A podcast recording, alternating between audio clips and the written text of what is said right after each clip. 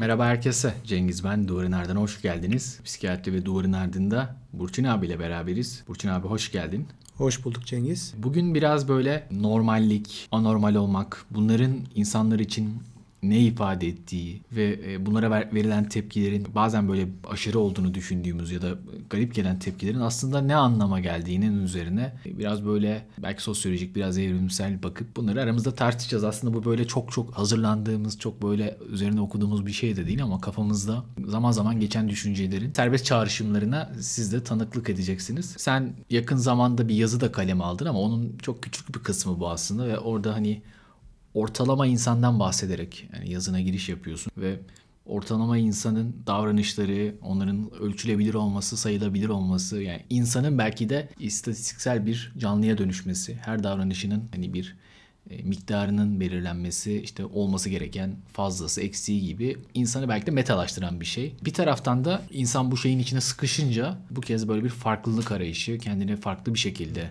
gösterme ihtiyacı hissediyor belki de. Sıkıcı normallikten eğlenceli anormalliklere hızlıca bir geçiş yapabiliyor. Hani insan normal kelimesini işittiğinde aklına gelen şey sağlıklı bir şey de olabilir. Ama bir taraftan böyle normallik giderek yani kötülüğe evriliyor. Yani o çağrışımı, yani bizim normal kelimesini nasıl tonladığımız, hangi durumlar için normal ifadesini seçtiğimiz ya da o andaki yüz ifademiz normalin zannedersem eski anlamında çok kullanılmadığını bana en azından öyle çağrıştırıyor. Bunda belki modern zamanların, işte teknoloji çağının, işte değişen toplum yapısının farklı farklı etkileri de var. Sana sorayım abi, normal kelimesini işittiğinde hangi çağrışımlar geliyor senin aklına? Güzel bir konu. Çok da ilginç şeylerden bahsettin aslında, böyle çok değerli toplu. Bir sürü çağrışımı var aslında. Normal fikri ya da normallik fikri ilginç Cengiz. Çünkü hani dediğin gibi bazı psikolojik baskılar ya da psikolojik süreçler de var değil mi? Mesela insanın görülme ihtiyacı, fark edilme ihtiyacı. Yani sonuçta ruh sağlığı çalışanıyız ve bir sürü psikiyatrik vakalarla karşılaşıyoruz. Ya da mesela ben kendim ergenlerle karşılaşıyorum. Ne görüyorum mesela? Hani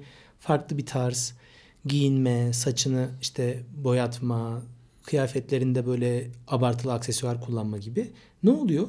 Bir çeşit normal olmama hali, bir dönüp bakma hali. Ha, buna bir kere daha dönüp bakayım hali. Yani bir çeşit anormal bir davranış gösteriyor değil mi? Bunun tabii biz neyi biliyoruz? Çeşitli hani psikolojik görevler, mesela normal olan, ortalama olan anne babadan ayrışma değil mi? Ya da anne babadan ayrışarak bireyleşme. Nedir bu? Normalden anormalleşerek uzaklaşıyorsun ve kendi normalini kuruyorsun. Yani bu şey geldi aklıma yine böyle konuşurken, fikirler çağrışıyor. Psikoloji ekolleri gibi.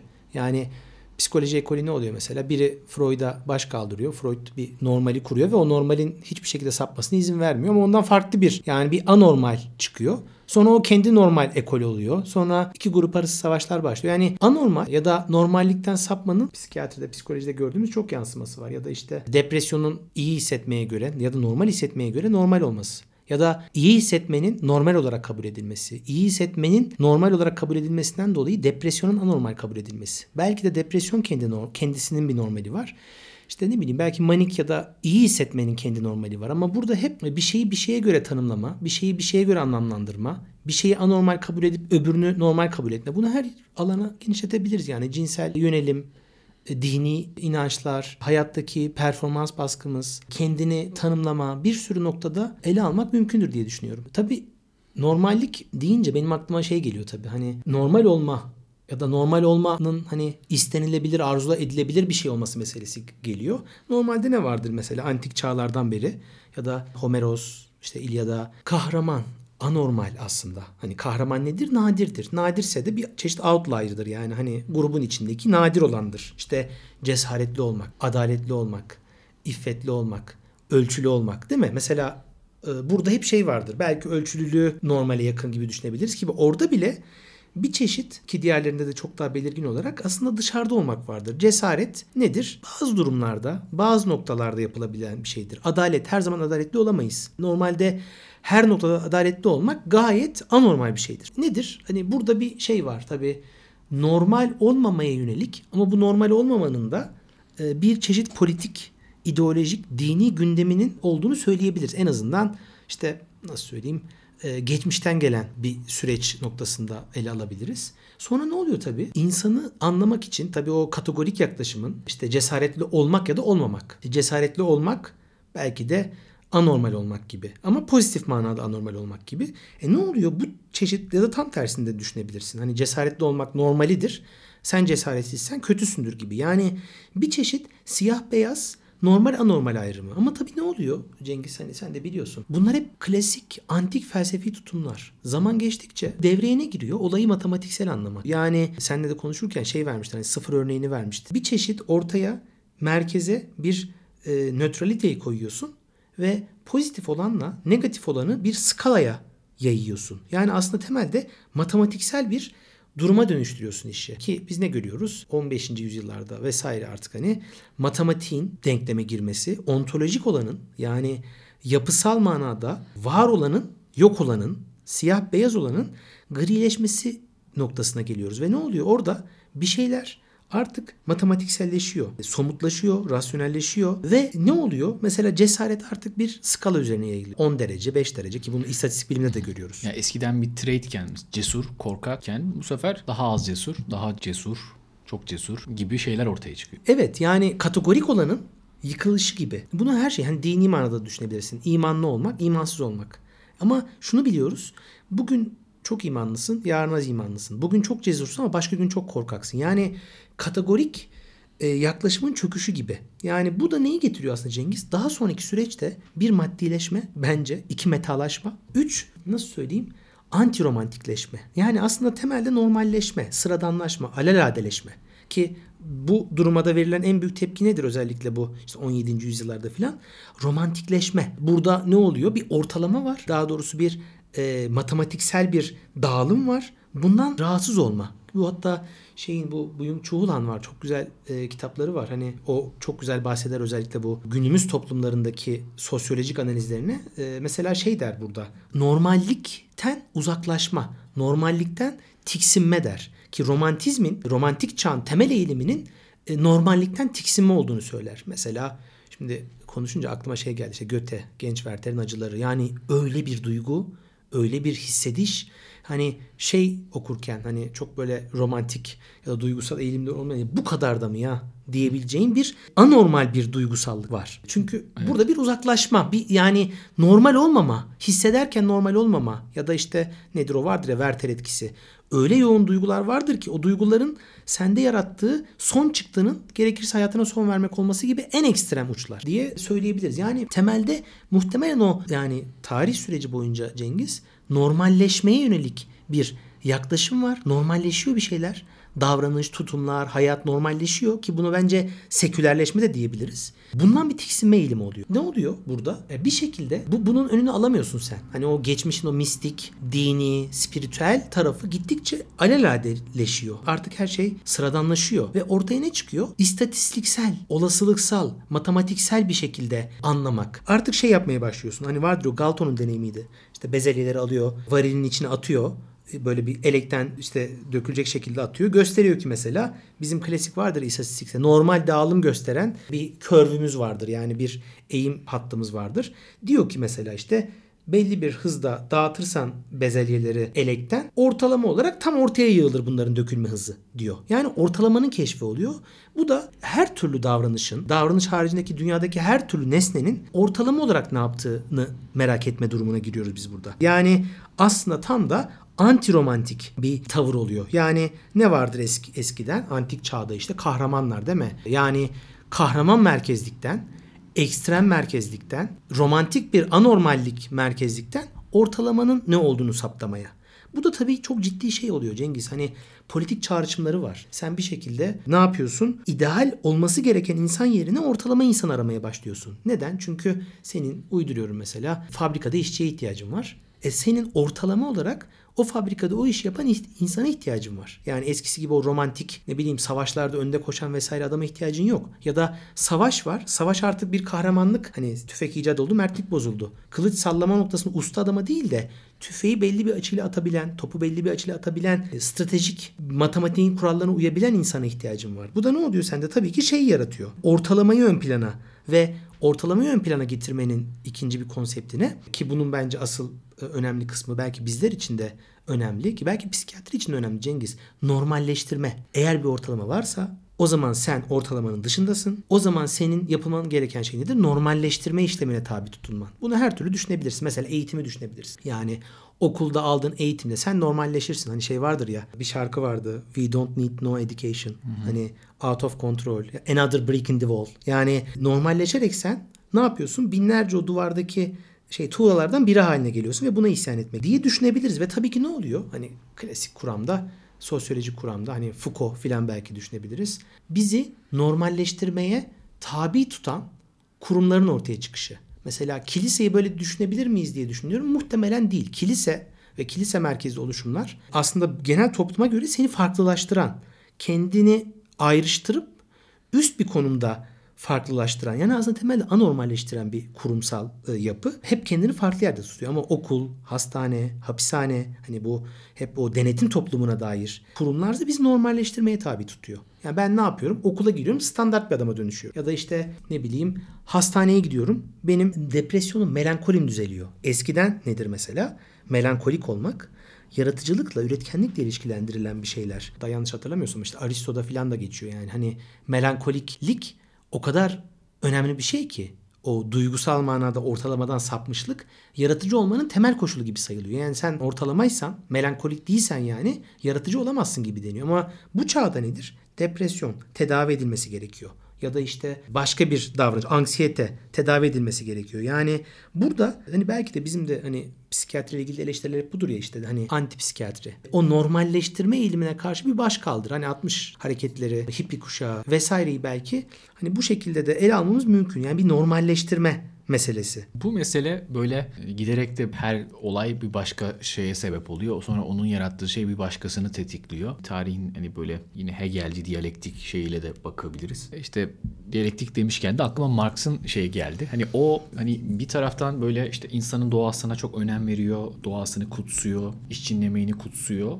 Ama mesela bir taraftan da onun aslında savunduğu liberal politikalar hep şey yapar ya, insanı tek tipleştiren, işte herkesi şey yapan, rekabeti öldüren, farklı olmayı engelleyen bir şey yarattığını, hani böyle bir eleştiriler vardır. Gerçi hani buna da Marksist şeyler böyle bir şey olmadığını söylerler. Yine de hani o da böyle insanı bir tarafa alan, insanların birbirine çok benzediğini, insanın genel olarak hani değer görmesi gerektiğine dair bir inancı benimser. Tıpkı hani o da işte Fransız aydınlanmasında işte Hobbes'un, Rousseau'nun görüşleri gibidir. Yani hani hiçbir insan ötekinden üstün değildir bütünüyle. İşte birisi uzunsa kısa olan hızlı koşuyordur. İşte birisi kiloluysa, daha çok ağırlık kaldırıyorsa zayıf olan daha zekidir, kurnazdır gibi. İnsanların hani, hani dedik ya az önce, cesaret daha cesur, işte korkak daha korkak. Yani kategorik olsa bile bazı özellikleri, hani öyle düşünseler bile bir başka kategori yaratıyorlar. Bu sefer de o kategorilerin toplamından bir normal çıkarmak. Hani şu özellikler var, bu özellikler var gibi. E şimdi bu da aslında altmışlar akımı, işte onların bu romantizme belki karşı olması, daha doğrusu kendinin bir romantik akım getirmesi ilginç yansımaları beraberinde getirdi. Hani tamam, mesela sen örnek verdin, melankoli, yaratıcılık olabilir, bir farklılık ortaya çıkarabilir. Ama her zaman da öyle değil. Bu kez de yani Kantar'ın topuzu kaçtı. Evet. Hani benim şöyle bir görüşüm var, bu belki radikal de gelebilir. Normal olmanın zorlaştığı bir evreye girdiler. Ya da normal olmayı politik bir duruş gibi artık benimsemeye başladılar. Hani anormal bir şey yapmak, e, sanki yapılması gereken şey anormal olmak. İlla hani bir şey, bir başka yere sapma ihtiyacı. Hani senle de konuştuk. Yani insanın görünür olma, fark edilme arzusu. Hani ben buradayım, işte kafamdaki işte sarı bereyle ben buradayım. İşte yüzümdeki piercingle ben buradayım. İşte ben sahip olduğum hastalıkla beraber buradayım.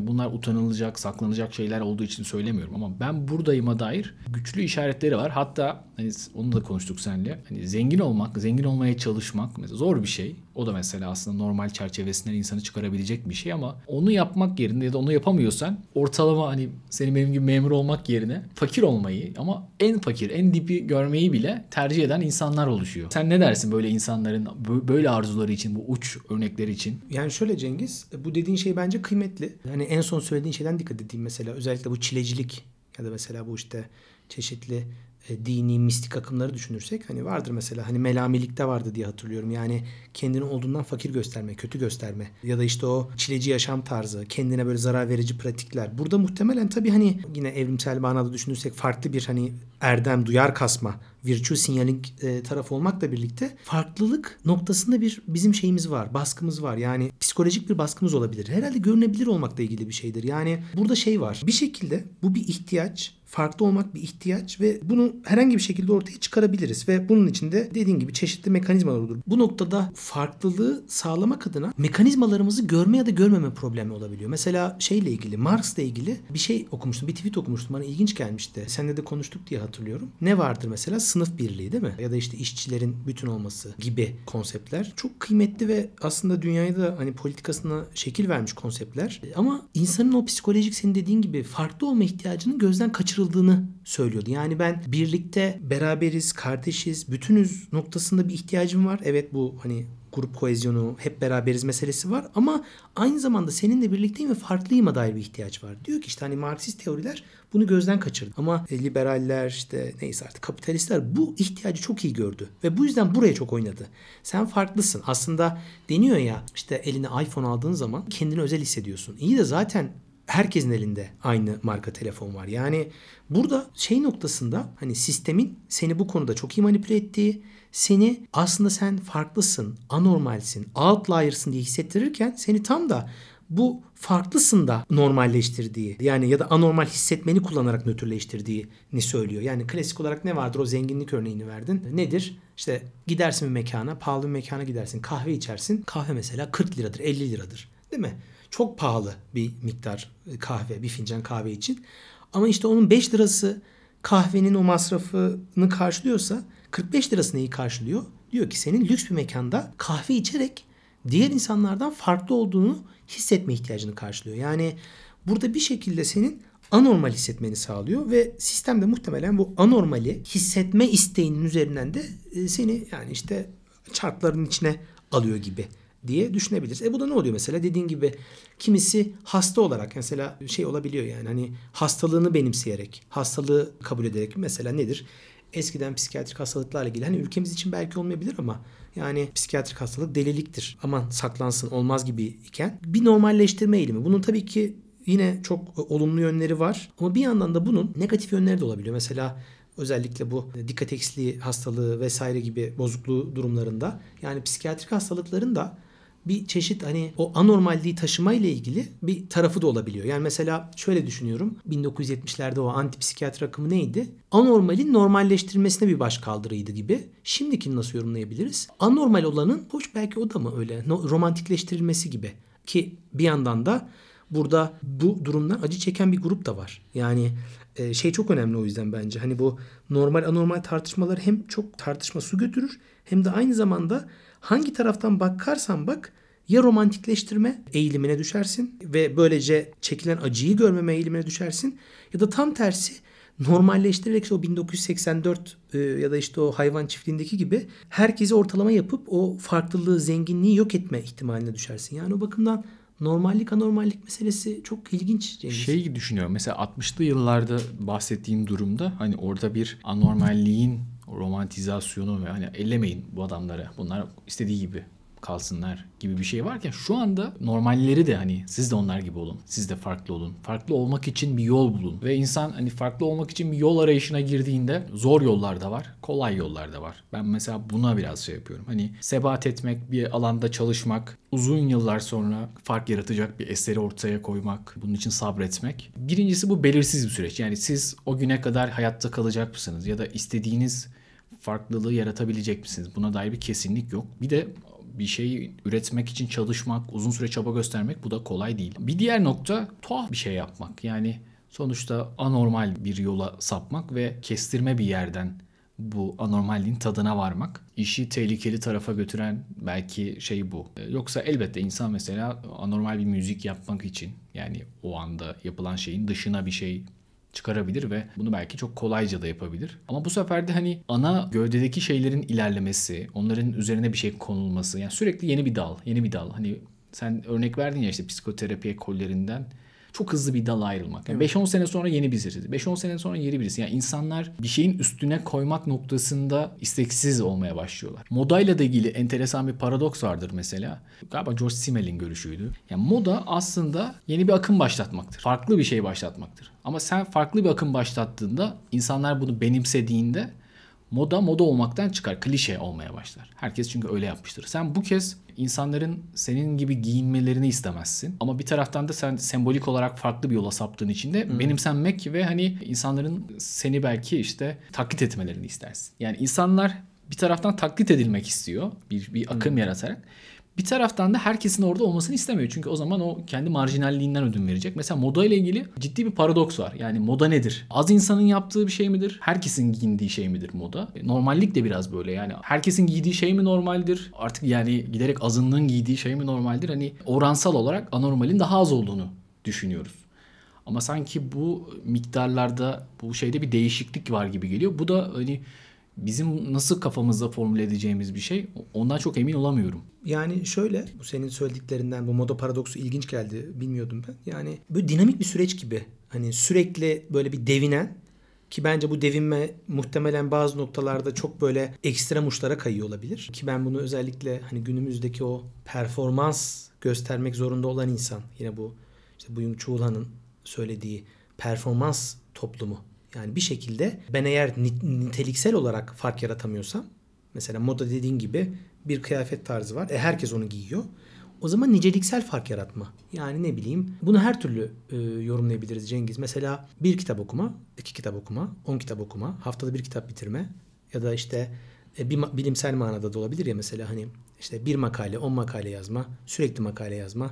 Yani farklılığın nicelikselleştirilmesi noktasında bir sürüklenme yaratıyor. Yani sen sürekli bir şekilde performans göstermek zorundasın. Çünkü mesela bu bir yöntem olabilir. Madem niteliksel fark yaratamıyorsun, niceliksel fark yaratabilirsin. Ya da uyduruyorum, saçını absürt bir renge boyarsın. Bir dahaki sefer daha absürt bir renge boyarsın. Saçına bir tane absürt renk boyarsın. beş on yapabilirsin. Tırnaklarını farklı boyayabilirsin. Hani aklıma gelenleri söylüyorum. Yani bir çeşit sürüklenme yaratıyorsun. E, hatta bazen bunlar tükeniyor. Özellikle bu moda örneğini verdin ya. Ne oldu mesela? Bu retro modası değil mi? Kitsch ürünler. E, sen ne yaptın? O yetmişlerde seksenlerdeki olan şeyler kötülendi ve değişti. Sonra bu değişiklik noktasına farklı bir yere geldin. Sonra tekrardan geçmişe öyküme, geçmişi romantize etme. Sonra bu bir ara moda oldu, fakat bu dediğin gibi çok kısa bir ara oldu. Sonra tekrardan bunlar mesela hani kemik gözlük meselesi bir ara çok moda oldu. Sonra bu alay konusu oldu. Ondan sonra şimdi mesela farklı bir yere geldi gibi. Yani muhtemelen bu bir psikolojik ihtiyaç. Biraz önce de söyledim ya, yani hani o insanın içindeki farklı olma ihtiyacını görmezden gelme ile ilgili ya da aşırı suistimal etme ile ilgili bir denge var. Tabii insanın bu noktada bunun farkında olması önemli. Yani bence yine Cengiz, bu evrimsel psikolojik bir tarafı var bunun. Sen sürü içinde görülebilirsen e bu bir adaptif tarafı var. Yani ne olur, hem eş seçiminde avantajın olur. Çünkü sen tercih edilebilirsindir. Aynı zamanda kaynaklara ulaşma noktasında bir avantajı olur muhtemelen. Yani bu bizim mekanizmamız. Muhtemelen modern toplumda bu görülememezlik, görülememeye katlanmama, görülmemiş olmaya katlanmama ile ilgili çok ciddi sorunlar var ki neyi biliyoruz biz özellikle ergenlerde? Bu sosyal medyanın ciddi şekilde ruhsal rahatsızlıklarla ilişkisi. O tik alma döngüsüne kaptırma. Yani önemli bir bağımlılık muhtemelen. Çünkü görüldüğün müddetçe sen varsın gibi hissediyorsun. Yani görülmeyene göre farklı hissediyorsun kendini. Yani muhtemelen burada bir o farklı olma ihtiyacımızı sömüren de bir sistem var. Sen her seferinde aslında kendinin sıradan normal olmadığına katlanamıyorsun. Yani şey gibi, yani yine bu romantikleştirme tuzağına düşmeden ortalama hissetme, yani dinginlik yerine hep bir stimülasyon, hep bir performans gösterme. Bu performansı pozitif gösterme noktasında bir tuzaklanma. Yani negatif olana, hatta bırak negatifi, normal olana katlanamama Cengiz. Böylece ne oluyorsun sen? İşte yine çok romantik de negatif hissetmeyeyim diye mesela ne bileyim antidepresanların gereksiz kullanımı. Bu noktada da bence şey aktarabildiğimi düşünüyorum. Hani o acı çeken, ruhsal problemden dolayı sorun yaşayan kısma şey yapmıyorum. Ya da tam tersi, her şeyi antidepresan kullanıyorsunuz siz de bu gençlerin diyen böyle o muhafazakar tırnak içindeki örümcek kafa noktalarını ayırarak söylüyorum. Bir çeşit o negatife katlanamama ya da mutsuz olmaya katlanamama noktasında da şeyimiz var ki bence bana sorarsan bu ek terapileri var ya, son nihayetinde de oraya geliyor. Yani pozitif olmasan da kafandaki o düşüncenin pozitif olmak zorundasınla ilgili düşüncenin kendisi bazen sorunun kaynağı oluyor. Ortalama olma, ortalamalık ya da ortalama olmamalık meseleleri çok önemli. Bizim de muhtemelen bir motivasyon kaynağımız. Şey, Hazreti Ali'nin bir lafıymış diye hatırlıyorum. Şey der, Beni de çok etkiler her zaman. Bazen de kullanırım. İnsanlar içinde insanlardan bir insan ol der. Bu bana şeyi çok böyle şey çağrışımı yapar. Ortalama olmanın ya da işte artık onun bir sürü şekilde şey yapabilirsin. Mütevazi olmak diyor muhtemelen. Tevazu sahibi olmak vesaire gibi çağrışımları var ama hani bence o ortalama insan olmaya dair hani belki de o belki de kendi içimdeki insanların içindekine dair bir şey olabiliyor. Yani çünkü bazı ergenlerde de ben onu görüyorum yani. Hani ortalama olmaya, masanın başına oturup ders çalışıp sadece sınava çalışmaya katlanabilse sorun yok. Ama o içindeki o dürtü, duygu, kendini ortaya koyma, milyonlarca benzer şekilde kendini ortaya koyan, o farklı olduğunu düşündüğü, aynı paterni gösteren insanlar olduğu zaman e bu sefer de ne yapıyorsun? Sen ortalama olmaya katlanamıyorsun. Bazen hastalarımız şey der benim özellikle. Hani benim gibi başka hastanız da var mıdır? Benim yaşadığım sıkıntıları yaşayan hastanız da var mıdır? Orada hasta tabii ki şeyi test ediyor. Senin onunla ilgili ne düşündüğünü. Çünkü bir yandan profesyonelsin. Benzer vakalarla çalışıyorsun. Bir yandan da o vakanın biriciklik isteği var. Senin orada beni biricik görüyor musun? Yani aslında o ortalama ruhsal hastalığı olan insanlardan farklı bir yerde konumlandırıyor musun? Test ediyor. Yani orada onu yaparken. Yani o biriciklik, normal olmama, anormalde romantikleşerek kendini var etme dürtüsü çok derin. Yani aşılabilir mi, aşılmalı mı? Buna karşı ne yapılabilir bilemiyorum Cengiz. Evet, herhalde o farklılaşma ya da farklı görünme tuzakları, bu bence dediğin içinden böyle en cımbızla çektiğim şey yani. Bu tuzaklara düşmemek lazım en azından. Yani farklı olmak tabii ki böyle bir istek arzu olabilir ama bunun bu tarz bir tuzağı belki keşfetmek iyi olabilir. Sen Hazreti Ali'den örnek verince aklıma hani herhalde İslamiyet'in bakışı da biraz normali kutsayan ama herhalde o dünyevilik anlamında. Yani bu dünyada öyle abartmamak gerekir gibi. Hani o şey de var ya işte Allah katında üstünlük yani sadece takvadadır. Hı hı. Yani sen bu dünyada fazla ev alırsan, araba alırsan, daha fazla makale yayınlarsan hani şeyi tabii ifade etmiyor. Yani çalışma, çabalama demiyor ama üstünlüğü sadece takvanla şey yapabilirsin. Herhalde böyle bir mesajı da var gibi. Denge yani der ya hani bugün ölecekmiş gibi öbür hmm. dünyaya, hiç ölmeyecekmiş gibi bu dünyaya. Yani ya klasik o dini görüşün yarattığı bir denge unsuru var. Yani bir yandan normalliği kutsuyor ama bir yandan da işte o anormal, mistik olanı kutsuyor. Zaten bence yani dünyanın özellikle bu şey konusu vardır. Hani benim Volkan hocamızla da konuşuyorduk felsefe noktasında. Hatta şeyi konuştuk. Nietzsche'nin bu Tanrı öldü fikri. Tanrı'yı öldürdünüz. Hani göreceksiniz yaptığınız şeyin ne anlama geldiğini konuşurken bana şey gelmişti böyle çok düşünmemiştim ama düşündükçe Tanrı'yı öldürünce o klasik o felsefedeki bağlamında çok şey değişiyor. Dünya sekülerleştikten sonra yani bir öte tarafta bir kutsalın olmadığı çünkü o kutsal en anormal aslında bize göre. Ve o anormal bize bir şey veriyor Cengiz. Yani bir manivela, bir kutup yıldızı, bir ulaşılacak bir hedef. Ona yaklaştığın zaman kendini zaten o anormalde bir bütün yapma. Hani bunun üzerine her şeyi kurgulayabilirsin. Tasavvufu da kurgulayabilirsin. Ne bileyim işte Tanrı uğruna yapılan bilimsel çalışmayı da kurgulayabilirsin. Başkasına yardım etmeyi de kurgulayabilirsin. Hani ama bu kutup yıldızı çöktüğü zaman normallik dediğin şey, anormallik dediğin şey yani şeyini kaybediyor. Yönünü kaybediyor ve bir kaos oluyor. O yüzden yani o dediğin hani dini konseptin ben hani, hani daha önce de belki söylemişimdir. Dünyanın şey olması, sekülerleşmesi aslında ciddi bir problem. E bu sefer de ne oluyor? İşte reaktif, aşırı dini, aşırı hani dini derken hani insanlık dini de olabilir. Yani politik tutumlar içinde geçerli bu. Aşırı milliyetçilik akımları, aşırı dini radikal hareketler gibi durumlar da çıkıyor. Çünkü o adamların o kaybettiği yönü, o anormal yani doğru anormali, idealde yani ha bu anormalden olmalıyım ben.